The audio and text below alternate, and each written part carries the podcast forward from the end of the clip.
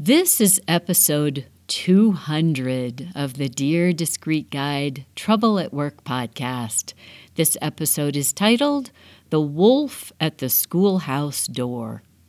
This episode is part of our series on education and teaching. Well, we did it. We made it to episode 200, which means we'll probably start winding down through the rest of the year 2020 We'll still have some of our Literary Sunday episodes because I've got a few more in store for you there, but probably very few, if any, episodes left on Tuesday until we're back with our new name in year 2021. It's been such a joy doing the podcast, and thank you so much for listening with us. Hello, everybody. Welcome to Dear Discreet Guide Trouble at Work where we talk about work, working, and how to make work better. If it's work related, we're on it. Who knew talking about work would be this much fun? I'm Jennifer Crittenden, a former CFO and host of the show, and thank you for joining our quest to improve our workplaces. Let's do this.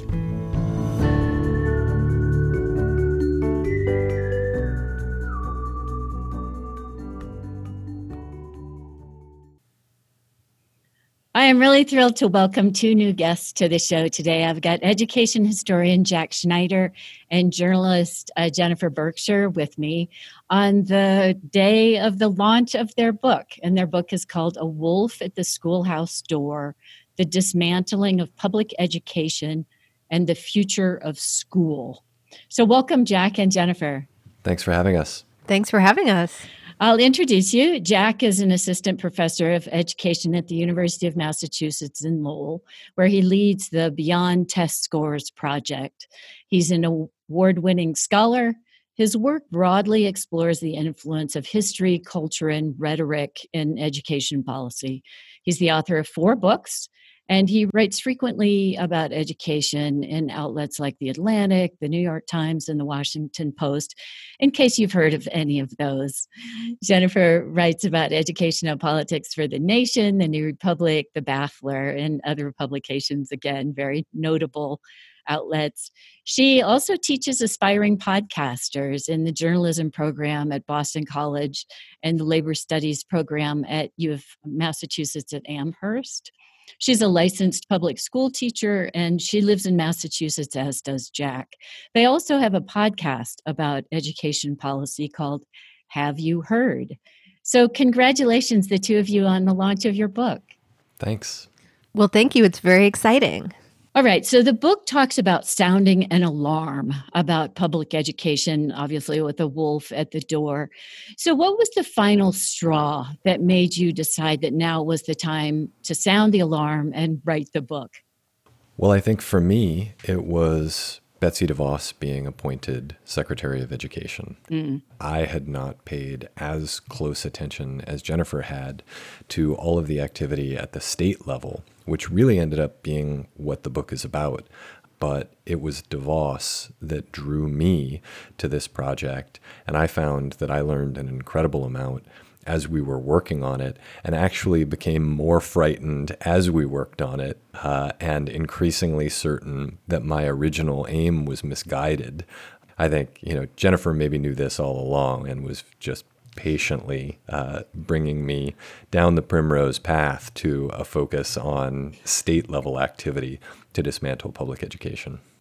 That was the same for me as well. I often joke to people that I have a little bit of a Betsy DeVos obsession. And after she was nominated, I headed straight to Michigan. Oh. And the story that I encountered there as I motored around the state in their sort of brutal January, bleak winter, it was it went so far beyond just education policy that I really saw that there was this concerted effort going back decades to try to dismantle public education is really a way to undercut the Democratic Party. Mm. And so I came out of that experience feeling like we need to sound the alarm about this, that the conversation is too narrowly focused on education policy. So when Jack said, What do you think about writing a book? I it took me about five minutes to to sign on. I see. Right.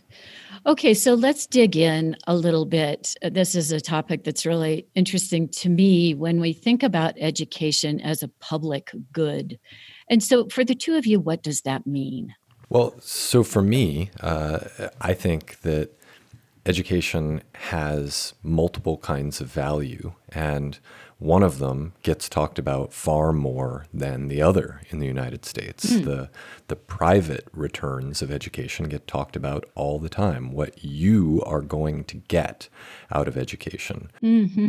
Uh, the talk becomes clearest when we are talking about people attending college or going to graduate school because at that point it's no longer taxpayer funded in the same way that K 12 is. And we hear the argument that it's an investment in your future and that essentially you are going to pay dollars now in order to get dollars further down the road.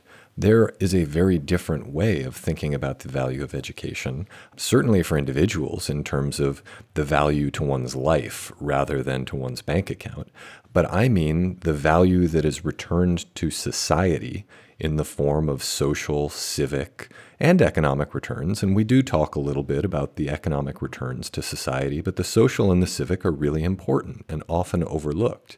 Having a well educated populace benefits all of us. It benefits us in our neighborhoods. It benefits us when people go to the ballot box. And it benefits us in terms of, you know, the the way that our society evolves um, economically and politically and uh, culturally, right? That we can't overlook the cultural value of living in a country where people go to school and, and things happen in school like they learn that they love the violin or um, that they are talented uh, painters, right? That, that these also have tremendous value in school and not just the tested subjects of English language arts and math.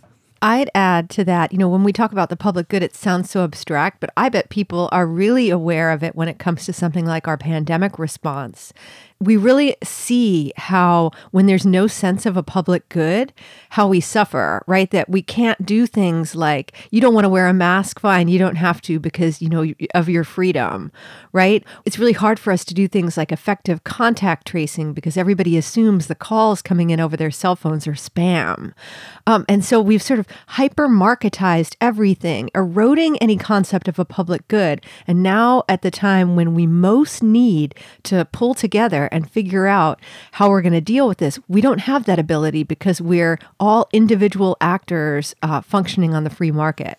It's an interesting thought that right on the heels of this idea of public good in education is the idea of public health. So, yeah, I think you're right. Jennifer, that's really been brought to the fore by the pandemic is these larger issues about society and, and taking care of, of each other. One of the things I really like about the book is that it it really lays out these fairly complicated discussions in really accessible language and examples. And so, to dig in a little bit here, you talk about all the different forces that are unhappy with public schools during the course of the book, and then why they've tried to dismantle public education and kind of why. And so, one of those arguments is parents are best suited to decide what their children should learn. So tell me what you two think about that. Do you see any problems with that? we we paused because uh, we both have a lot to say about that, and okay. trying to decide yeah. who was going to unload first on this one. Um, so, uh, private aims most notably the effort to use education as a way of securing social and economic advantage, dominate these days. And, you know, sometimes private interests coincide with the public good, but a lot of times they don't. And libertarians would have us believe that that that never happens, right? Because there's no such thing as society. There's only the aggregate of individuals. But that simply isn't true, right? We know we act differently when we are making decisions as a group, playing a different role as a member of a whole, rather than we are making when we're making self-interested decisions, playing the role of an individual. You know, think about the role we play when we're consumers versus the role we play when we are citizens. Those are different roles. And so acquiring schooling from the mindset of a consumer is different from participating in schooling from the mindset of a citizen. An example of this could be um, school desegregation, right? If a parent is thinking only about securing privilege for his or her child, that parent may be against racially integrated schools, right? Mm-hmm. Why why give other kids a chance to attend our elite school? Uh, why water down the advantage that we've got? That would be a perfectly reasonable, if completely unethical, market response, mm-hmm. as opposed to wearing a citizen's hat and thinking through what are the potential benefits to our society of having our children go to school together? And of course, there are also private benefits that are unanticipated in something like that, right? That kids would learn how to get along with each other, that that's a benefit to an individual's child. Mm-hmm. But the mentality of a consumer who is trying to get as much elite education for a child as possible, and this, of course, doesn't describe every family, but to hoard advantage through high status credentials, that really devalues the deeper purposes of education. I think, you know, one of the other things we really have to think about is the role that advertising plays in all of this. And that once you basically declare that the parent is the customer, right? In fact, I mean, that's sort of wrong off the bat. The public is the customer because the public pays for public education. But once you define the education consumer as the parent, then you basically open us up to this wild west of what we call advertising in the book. And that, unlike, say, pharmaceutical ads, Ads for schools are completely unregulated. They can make any claims they want about what a school offers and what it does. And if you go and visit places like I have where this view has really taken hold, it's really disturbing. You see parents and, and kids being preyed upon, right? That schools are after the dollars that follow the kids. And so you'll see in a place like Detroit all sorts of ads promising things like sneakers and, and oh, iPads and just a, a lot of claims that are are highly questionable. And parents are are really at the mercy of them. And you know we interviewed somebody uh, a couple of weeks ago who was once a lobbyist for the Goldwater Institute which is a think tank in Arizona that's been very instrumental in pushing this vision.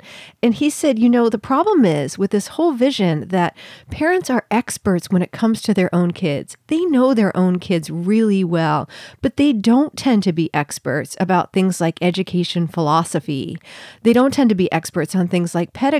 And so, schools that are highly into marketing and are looking for the kids that are the cheapest to educate, mm-hmm. but produce the biggest gains for the school itself, they have an interest in selling a particular story to parents and keeping out kids that don't fit that billing. And parents are particularly vulnerable to this kind of advertising because you know, education is a different kind of good than, say, a sandwich, right, or a cup of coffee, or uh, a pair of jeans. You don't know from first glance or after trying it on in the fitting room or your first bite if it's much better than the alternate education you could get at the school down the road or in another town. It actually takes time. And in fact, the theory that schools will improve by competing with each other hasn't really played out for a variety of reasons, including the fact that most schools are doing more or less the same thing, and that a lot of what determines the quality of those schools has to do with uh, the resources that are made available to them. And if we're competing over those resources, uh, we're ensuring that there will be losers. Mm-hmm. Um, it's a very destructive process. And so not only are parents poorly situated to understand the quality of schools as consumers, it may be a moot point. Their operation in the market as consumers may end up doing far more damage than it does good for anybody. You know, I think that's really an interesting commentary about parents. And I was thinking this morning about how some of the propositions on the California ballot I, I, don't know if it's the same in Massachusetts, but we tend to get a whole bunch of propositions basically that people pay for to put on our ballots. And they are often phrased in such a way that, that I actually kind of find them pretty insulting because they assume that the voter will always vote that individual voter's best interest. So they're always trying to couch the proposition in ways that it benefits you personally like, oh. this isn't necessarily good for everyone, but this will be good for you. And I was thinking, you know, if there was a proposition that came on the ballot, that I was in my self righteous mode this morning. If there was a proposition that came on the ballot that said, hey, this proposition is really excellent for Jennifer, me, Jennifer, Jennifer Crittenden, not the other Jennifer. It was for, if it was for the other Jennifer, I would vote for it. But I was thinking, I wouldn't vote for that. It's unfair. But you know, it's great to have that good citizen hat on when it's these propositions.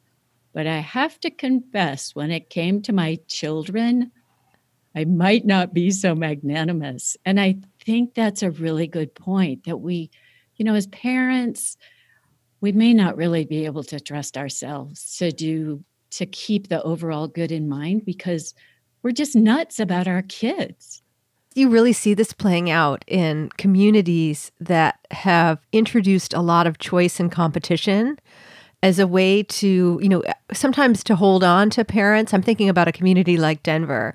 And so the idea is that you give parents the opportunity to shop for schools.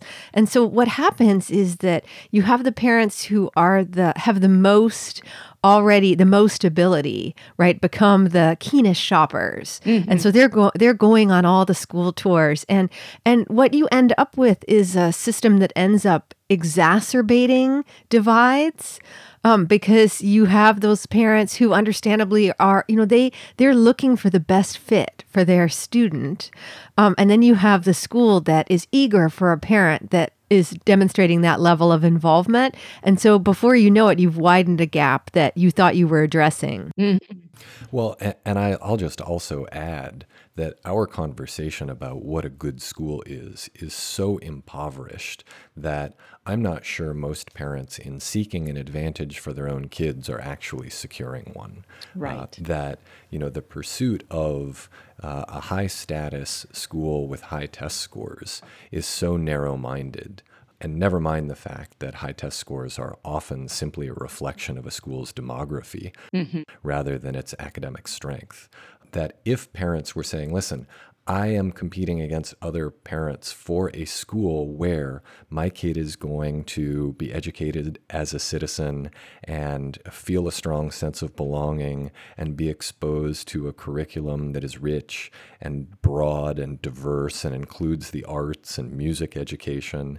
And I want a diverse school so my kid learns how to get along with other people in our society and right the list could go on and on. If that's mm-hmm. what if that's what people were saying that's a little harder to argue against but that also coincides better with this vision of education as a public good. And you know i think the way around this is is to say you know, it's not that hard to imagine a world in which we create schools that have the capacity to do that for every kid that pitting families against each other mm-hmm. is not necessarily the best strategy for ensuring that everybody has the opportunity to send their kids to a school that has all of the things that we want for every young person. And that I have greater confidence in our ability to collectively do that for everybody than to say, well, let's let individuals in the marketplace battle it out and see, see what happens. Yeah, no, I think that's exactly right. That that is the fundamental problem with it. Okay, so let's let's say parents aren't that great at figuring out what should be taught and uh, what schools should look like because we're because of all these problems that we've just said. So how do we balance the idea of a common education, you know, that is for the public good, that unites our citizenry, that uh, provides all the things that we would like for our society to enjoy and experience with this specter that often gets raised and you've talked about this a bit in the book of indoctrination by quote government schools so in an ideal system how do you see decisions being made about what gets taught? This is really this is i'm just going to say a few things and then let this is jack's uh, place as the education historian. Um, but i think you know people often forget that what makes the system in the us so unique is that we have no system and so, like right now, we're really seeing the downside of this. That, like where I live in Massachusetts, about roughly half of the students in the state are learning remotely. And it's up to every single individual school district to figure out how to make that work.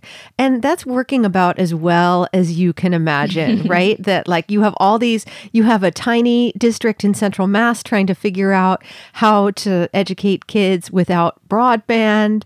Um, you have uh, big urban districts doing the same things. And so we have this this system that leaves a lot of power up to the local local authorities and frankly local residents to determine how kids are going to be educated and that is both our strength and our absolute weakness and jack when so when i hear people talk about they fear the sort of role of indoctrination i think about how hard it is to get schools to do anything and I sort of chuckle at that but oh. Jack has a much a much bigger picture take on that issue.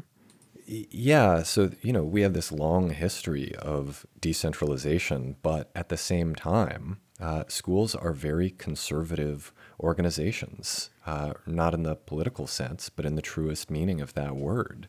Um, that, as Jennifer said, it is very hard to get schools to change. And, you know, that in many ways is a weakness, but in some ways it's a strength. It means that schools are really resilient in the face of poorly designed reforms, reforms that will come and go. Schools are, uh, you know, really elastic with regard to highly politically motivated interventions, right? With it, you know, they'll bend uh, in the direction that they need to and then sort of spring back to what they have always been.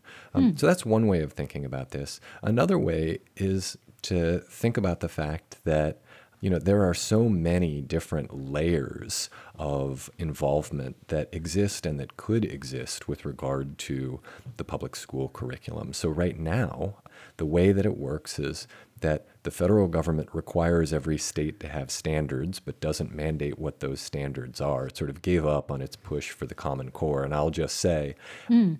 That that is a, an episode in its own right to look at the politics of the Common Core and the okay. way that, that a national a set of national curricular standards became so vilified, despite the fact that each set of state standards looks pretty pretty, pretty much similar. like the Common Core, right? okay. Um, and and then this each state has a set of curricular standards, and then each district develops its own curriculum or adopts or purchases a curriculum, and then within each school, teachers decide how they're going to teach that curriculum. So one way of seeing this, if I were, you know, a, a corporate Democrat for instance, um, I would see this as a, a, massive problem, a huge inefficiency, right? I would bring in McKinsey and I would say, let's right. streamline this. Um, but actually, you know, there's something of a strength here. And it's uh, to, to follow up on what Jennifer said, this is so American, right? Where there are all of these layers of involvement because we can't decide how we feel about national government. We like it except for when we hate it. Mm. Uh, the same goes for state involvement.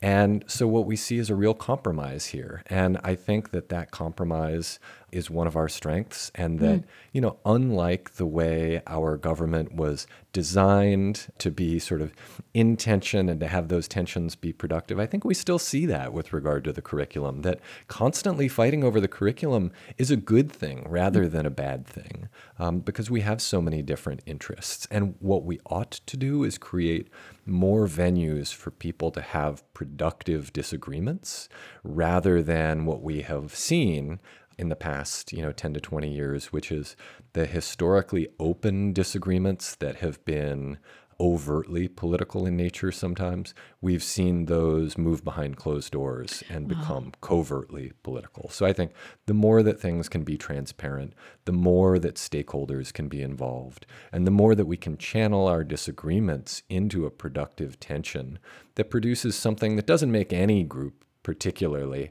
happy, that but that, you know, doesn't make any of us outraged and that doesn't violate any of our dignity, I, I think that's a win. It reminds me of the facilities guy at one of the companies that I worked at who said to me, Well, everyone is mad at me, so I know I'm doing a good job. the book also explains the ways now that public monies are being used to fund religious schools with curricula often purchased uh, from institutions that have a Christian agenda. And often those schools also have discriminatory admission practices against homosexuals, for example. So, what kept that from happening before and what's changed? And can you give us a few examples of that?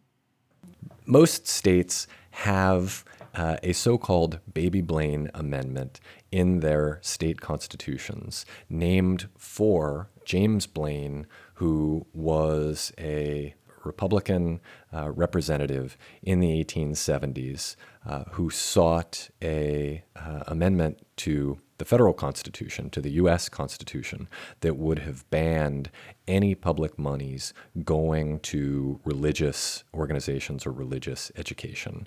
Mm-hmm. At the time, and there are conservatives who will really play this up today, at the time, uh, it was a nativist, anti Catholic push driven by fears that immigrant Catholics were sending their children to Catholic schools and that this was breeding divisiveness. Over time, however, that history became lost. So the Blaine Amendment lost nationally, and then states took it up on their own. As the history faded into the background, as Catholics became just another group that had assimilated uh, into the US, and particularly white Catholics, what we see is that that became less about nativism and less about anti Catholicism and more about a separation between church and state that is a kind of popular understanding that Americans now have and buy into. Mm-hmm. That this separation is uh, very tenuous and it's kept in place by things like these state Blaine amendments that have been eroded very intentionally by the right over time. And again, their arguments for these uh, erosions will often claim, you know, that they are anti-Catholic. There's nothing particularly mm. anti-Catholic about them today, mm. though, mm-hmm. you know, I think everybody would talk openly about their origins 150 years ago. Um, I see. But a- as they've been eroded, what we've seen is that something that Americans today are not particularly in favor of, which is public dollars flowing to private religious education, uh, mm-hmm. is becoming normalized. So, we mentioned in the book that there was this terrific series in Florida called Schools Without Rules. And as I read that, you know, my eyes just sort of, you know, popped because they chronicle what the kids are actually learning. And it turns out that a number of these schools that take public funds in Florida um, rely on these kind of canned curriculum that are provided by these religious institutions. And, you know, they refer to things like kids learning that dinosaurs and man, you know, walked the earth at the same time, that, you know, a very sunny view of slavery um, and a very negative view of programs like Social Security. And I thought, well, this, you know, how can this be true? And so I sent away for some of the some examples of the curriculum, and, and it was really the case. Oh wow. Right. And so that's why they called it schools without rules.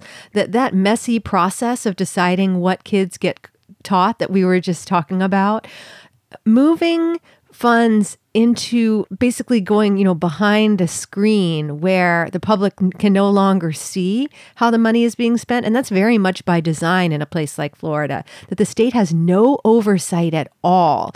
And so, Jennifer, if you happen to be sending your child to one of these schools, and she came home and and you saw that she was learning that man and dinosaurs walk the earth at the same time. Mm-hmm. if you wanted to complain to somebody about that there would no longer be any sort of state entity for you to complain to even though it's public money right? You could you know call the school but really the only thing you could do would be to quote vote with your feet and leave right? And so what we see is that this very old cause funding religious education with public money that Americans have never been keen on. And that's the reason why we don't do it. Anytime it comes up for a vote, including most recently in Arizona a couple of years ago, people vote it down. They don't like that idea. They don't like the the idea that kids would be learning, you know, one religion, mm-hmm. um, whether it's Sharia law or Catholicism. They don't like that, and they especially don't like the fact that schools would would take public money and then discriminate with that money. That makes them very uncomfortable. And so when you see that arise as an issue in states like Florida, it really provokes a strong public backlash. And as we see these programs continue to grow and expand, you're going to see a lot more of that.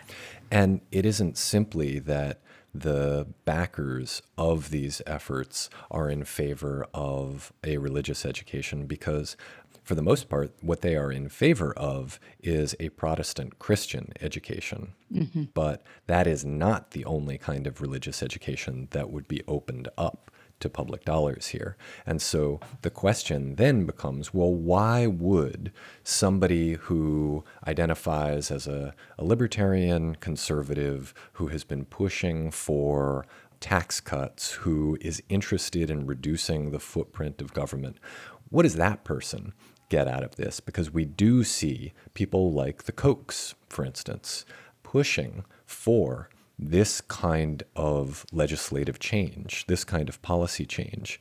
And the answer is that every win for private religious education, even if it's for a religious education that you know the Kochs would never support for their own children.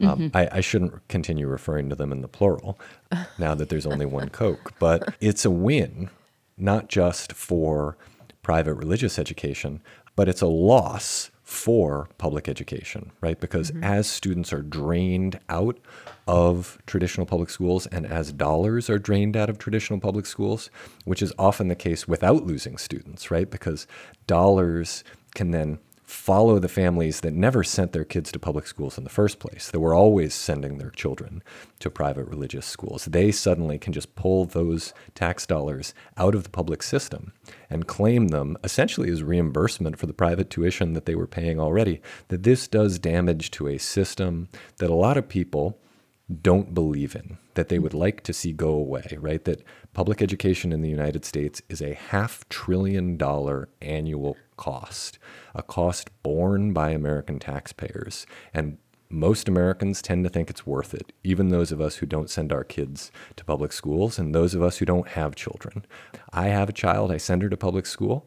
I know a lot of people who don't have children who happily pay their local property taxes, mm-hmm. uh, their state taxes, their federal taxes, although federal dollars only about 9% of funding for public education comes from federal dollars. They do it because they believe that every person in this country should have access to a high quality education. And that simply is not a consistent belief across the board. And what we're seeing is the erosion of these structures that are in place to ensure that we have a system that is viable financially and politically for the long run.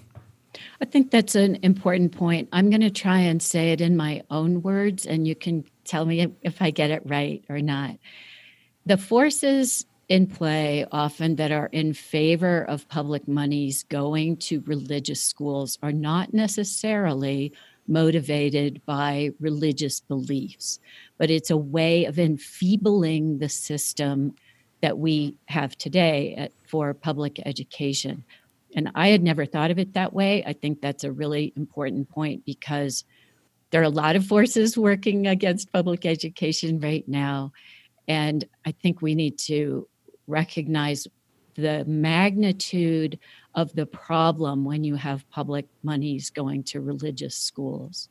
So thanks for clarifying that. And did I restate it okay?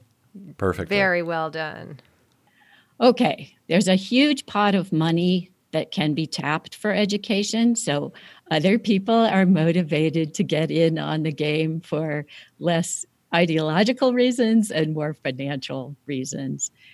And what examples did you uncover that you think represent kind of cautionary tales about turning that money over to the phrase that you all use in the book, edupreneurs?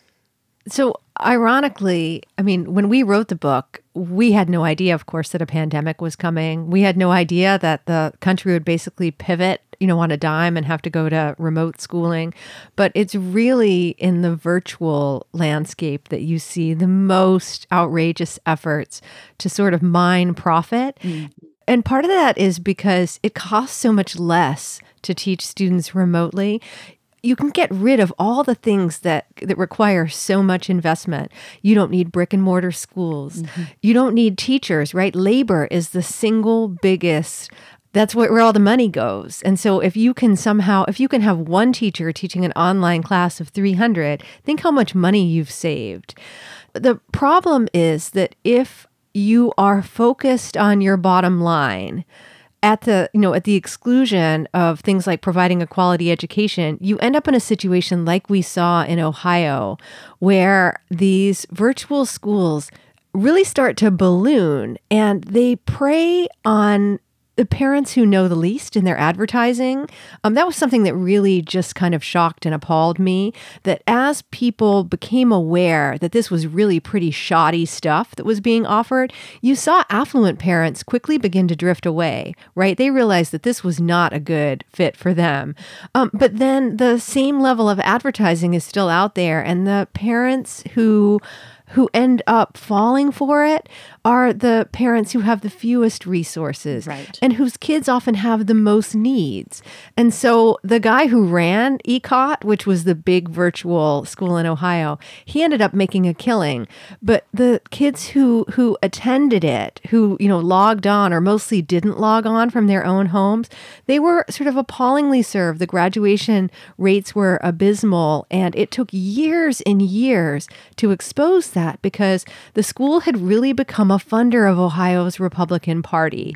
And so I think that opened our, our eyes to the kind of menace, like what happens when there's nobody watching the store, but also at a time now when we're we're seeing even as parents kind of you know are are just they hate online education you can see people who think it's a way to make a buck mm-hmm. kind of lighting up and it isn't simply that state level legislators sometimes have a financial incentive in allowing for these kinds of school alternatives, whether it be virtual schools or some sort of educational product that is suddenly available for purchase with public dollars.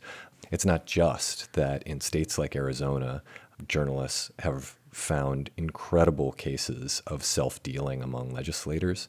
It's also because uh, as we talked about in the case of religious schools, that if your aim is to pull apart public education, mm-hmm. then any, any any assault on public schools is worth investing in. So even if you end up supporting a religious school that is teaching uh, the spiritual practices, I'm not sure that's an appropriate phrase, of Scientology, right? An L. Ron Hubbard inspired curriculum. You may find that anathema, but that is going to undermine public education. Mm-hmm. Therefore, it's okay. And the same goes for financial abuse. That in states like Arizona, they have created uh, what they call the education debit card, where public taxpayer dollars are loaded onto a debit card and given to parents, ostensibly for the purpose of paying for school but they have cut out any ability to monitor how those funds are spent, which seems like uh, you know just a completely ludicrous idea given that people could take those debit cards and go buy iPads with them or uh, put a down payment on a car if there's no way to regulate the spending. And of course that's by design because they don't actually care where you spend the money as long as you're pulling it out of the public schools. And so, while some of this may sound conspiracy minded, right, that there's there are people out there who are trying to take public schools away from Americans, there's just too much evidence that it's true, right? Because the policy landscape has been altered in a manner that otherwise doesn't make any sense, right? There aren't people who just are in favor of financial abuse for the sake of financial abuse. There aren't people who are, you know, clamoring to teach that man and dinosaur walked together, not on any large scale. But there are organizations, well funded organizations, whose sole purpose is to reduce taxpayer expenditures, to limit government and the size of government, and to quote unquote empower individuals, which usually just means ensuring that oligarchs and aristocrats have the influence that they want to have.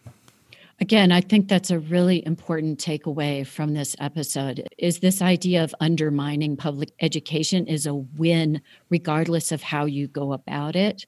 And that I mean it sounds like from the stories you're telling, the parents are often pawns in that, right? We're appealing to parents sometimes you know with money basically to to give them opportunities to spend that money that would have been tax money going to public schools in some other way for their children for themselves or some other way. And it's worth noting and this came up in what jennifer was saying that the people most harmed here will be the historically underserved right, right. that uh, wealthy families no matter what happens to public schools wealthy families families where parents are highly educated, racially privileged families, they will continue to send their kids to things that look like schools and mm-hmm. that operate like schools and where teachers, uh, trained teachers, are running the school day and the the schooling looks more or less what we know uh, schooling to be. But for less privileged populations, that's where we really see the threat of school like practices. And I, I, don't use the phrase school because, uh, in the vision that the forces of dismantling have in mind, there won't be school buildings for most kids because those are expensive. And there won't be teachers, right? That teaching will be gig work. Jennifer said that most expenditures in public education go for personnel. It's 80%, right? You get rid of teachers.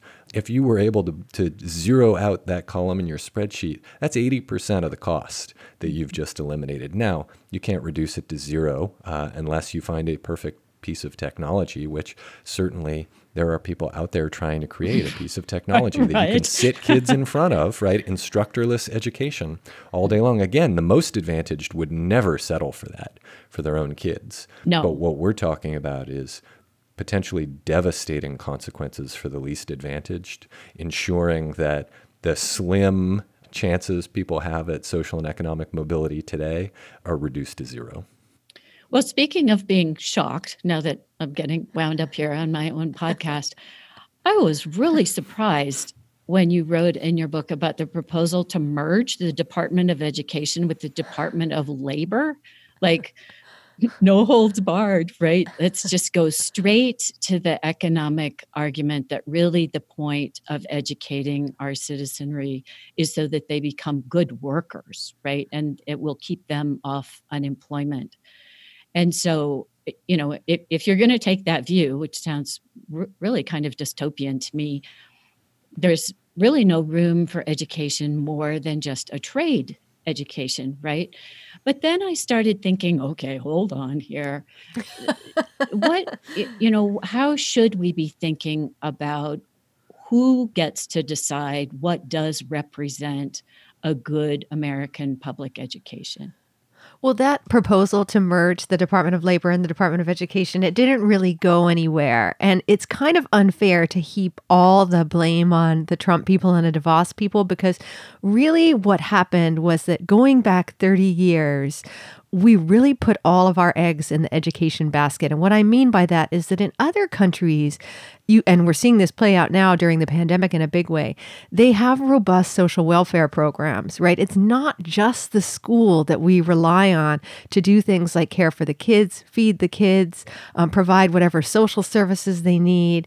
We went big on education, and the idea is that that's the ladder, right? That mm-hmm. you go to school and then you go to college. And as I saw somebody quoted recently, you know, learning is the new pension, right? We're not going to have things like unions anymore. Instead, it's all on you. And so to a certain extent, it wasn't really necessary to merge the Department of Labor and the Department of, of Education because for all, you know, they, they sort of are already merged. That oh. we view education as the thing. It's all we have. Um, and understandably, that's why people care about it so much. But it's also, that's the reason why people are inevitably so disappointed. It can't possibly do all of those things. And especially as opportunity is increasingly rationed, I think that overemphasis on education is a huge part of the kind of division mm-hmm. that we have today. That, you know, when you hear people talking about the fact that Trump speaks to them and represents them because they're not educated. That as a country, we've been telling those people that basically you're a loser and the fact that things haven't worked out for you is your fault. If you had just tried harder in school and been able to go to college, it would have worked out better for you. And I think like that's the real kind of poisonous aspect of putting all of our economic eggs in that education basket. There's also something really symbolic there that is worth thinking about, right? That DeVos, as in so many cases, was trying to legitimize an extreme position that is, you know, not hers in that she generated it, but hers in that she believes the same things that, you know, people at the Heartland Institute or the Mackinac Center, right? These state level organizations, the Goldwater Institute, or national, their national counterparts, right? The Heritage Foundation, the Cato Institute, that she was working to use the bully pulpit, even if she knew she'd lose on some of these policy issues, to normalize mm-hmm. these ideas. And one of these ideas is that we should be focused as taxpayers on return on investment that they are our dollars and we ought to be getting something for them, and that what we get ought to be measurable in dollars not measurable in, you know, happiness or, you know, civic outcomes or cultural products. You know, they're the people who are intent on dismantling public education are not interested in, you know, like a great dance repertoire being produced by public education. What they want to know is what's what's in it for me, uh, the mm-hmm. taxpayer. What am I getting from my investment? And they will very plainly state that for people who can afford an education for their own kids, they ought to be entitled to get whatever they want, buy whatever they want for their own kids in the marketplace using their own private dollars. Mm-hmm. Violin lessons, sure, absolutely, yeah. Mm-hmm. Uh, you know, a classical curriculum, mm-hmm. and for everybody else, you'll get charity education, and charity education will look like whatever the basics you need are to stay off the dole and stay out of prison uh, because those things will cost us more, right? That those are also taxpayer expenditures. So we want to keep you out of jail and we want to keep you off welfare, but that's all that we're willing to invest in you.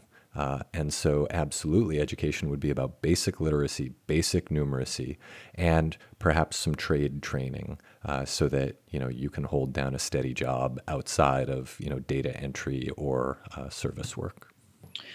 So, Jack and Jennifer, let's assume that we don't want that that just rich people get violin lessons and that we and that everybody else gets charity how should we be thinking though about i mean i'm thinking about what jack said at the beginning about having a fairly transparent process about what gets taught and making it part of a large discussion where many people get to weigh in about what they think should be included. I'm not going to use the word core curriculum but you know what should be included in a basic education. Is that the right answer for for how we figure out what should be included how far how much money we want to spend on educating people i mean how, what's the right framework to think about that question I'll jump in first since I'm so predictable and Jennifer knows what I'm going to say. But I think the very first thing that we need is a national conversation about what the purpose of school is. Mm-hmm. A rich and nuanced conversation which has been absent for the past several decades. Uh, as I said earlier, our conversation about school quality is so impoverished right? Mm. That a good school is a school with high test scores. Our understanding of what education is good for for our own kids is so impoverished, right? That it's going to help my kid get into a selective college or university. Um, mm-hmm. Um, education is about so much more than that, right? For us individually, uh, for those of us who send our kids to public schools, right? Education is about learning how to be in the world and learning how to be in a highly diverse democracy. It's about discovering your talents and abilities. It's about, you know, learning academic content and basic academic skills, but it's also about soft skills. It's also about critical thinking. It's it's about so many things and families intuitively understand this because as soon as you ask them, but what do you actually want for your kid? Mm-hmm. What do you actually hope this school does, right? Then we get these more interesting responses from people. But we have been so primed to think only about these kind of consumer mentality, mm-hmm. uh, shopping orientations about what I can get for my kid that will enable her to get ahead. And as a nation, we need to think beyond simple economic returns and start thinking about all of the good that public education has done for the United States over the past 250 years. It is a tremendous accomplishment uh, that we now, today, afford every young person in this country 13 years of publicly funded education. And for the most part, our schools do a pretty good job of it. We have horrible inequality in this country, and our schools can't even that out, although they do absolutely do some good in that regard, a lot of good. Mm-hmm. But we often blame the schools for the things that they can't control, and we undervalue them for the things they actually do. I know this does, isn't really answering your question, Jennifer, but when I I think about, I've spent a lot of time traveling to rural places to visit schools, and I'm always just blown away that you can go to these places that are the, the reddest parts of Wisconsin, where you know 80% of people in a county voted for Trump. And at the same time, they voted to raise taxes on themselves in order to invest in their local school. And when you look at the things that they want to add to their school, it's not just this kind of like, it's not bare bones career and technical education. Mm. It's an art studio. It's, it's mm. the, you know, it's a, a, a maker space. And you know, you go in these schools and it's just it's so impressive and to me that's very reassuring. Mm-hmm. You know, that people in these communities can't wait to show you their schools. And it tells me that no matter how divided we are and the divide our rural urban divide right now is intense. But people in these places want the same things. You know, they they want their they want their kids to have every opportunity through the school as well. So it tells me that there's some that conversation that Jack is talking about is one that we could really benefit from not just as far as articulating that bigger vision of what education is, but in reminding us that we actually share a lot mm-hmm. and that the divide is between the people who feel like a well rounded education is too expensive. It's too much of a burden on them, and they would rather lower the expectations of everyone. And, you know, let's let's focus on on that divide. And if you go to these, when you go to these places, um, there's a really intense debate about higher ed playing out as well. Um, that as austerity uh, takes hold in these states, you know, the first thing that they want to do is cut the state college systems, and they want to cut all the, you know, the English program and the romance languages and they want to cut those out of the out of these um, small colleges. And what you see is that people rise up in response to that. They, they don't feel like just because they live in a rural area that their kids should be entitled to any less of an education whether it's k-12 or higher ed. And i i find that encouraging. It's an interesting thought that one of the first moves we could make or one of the first rocks we could put in the in the road back to unity is our children because that's really been my experience also. When you become active in the schools and associate with the other parents that's when you discover how much you have in common right? That we we really are often very united in our thoughts about our children. I'm feeling very patriotic at the moment so, uh, we're almost out of time here, but I do want to sneak in this one question. Obviously, things are going to be very different starting in 2021 uh, with a new president, presumably a new secretary of education, and also as a professor, as the first lady. So, do you have any predictions for us about what you think might change? Well, the first thing that I hope changes is that Biden is able to play the kind of leadership role in helping both parents and schools navigate the just the disaster that's been schooling in the pandemic, um, the like the lack of leadership, and frankly, the level of obstruction by the current occupant of the Department of Education has just been astonishing. You know, the idea that they won't they make a point of not tracking COVID outbreaks at the state level or at any level, right? And so that they don't see that as their job. And so if he were able to play a helpful role in helping schools open safely that would be a, a, huge thing. So just you know like that bully pulpit role that is so important. And frankly i you know i'm surprised at how enthusiastic i am um, about dr jill biden as well. I, that was not something that i had expected. Mm-hmm. you know i i've uh, i got kind of burned out during the election. I really didn't want to hear any more about it. And I don't know whether it's whether we have the same initials or that I also have four degrees, but I I'm enthusiastic about the role that she could play. I'm sure Jack has Jack has many thoughts to add.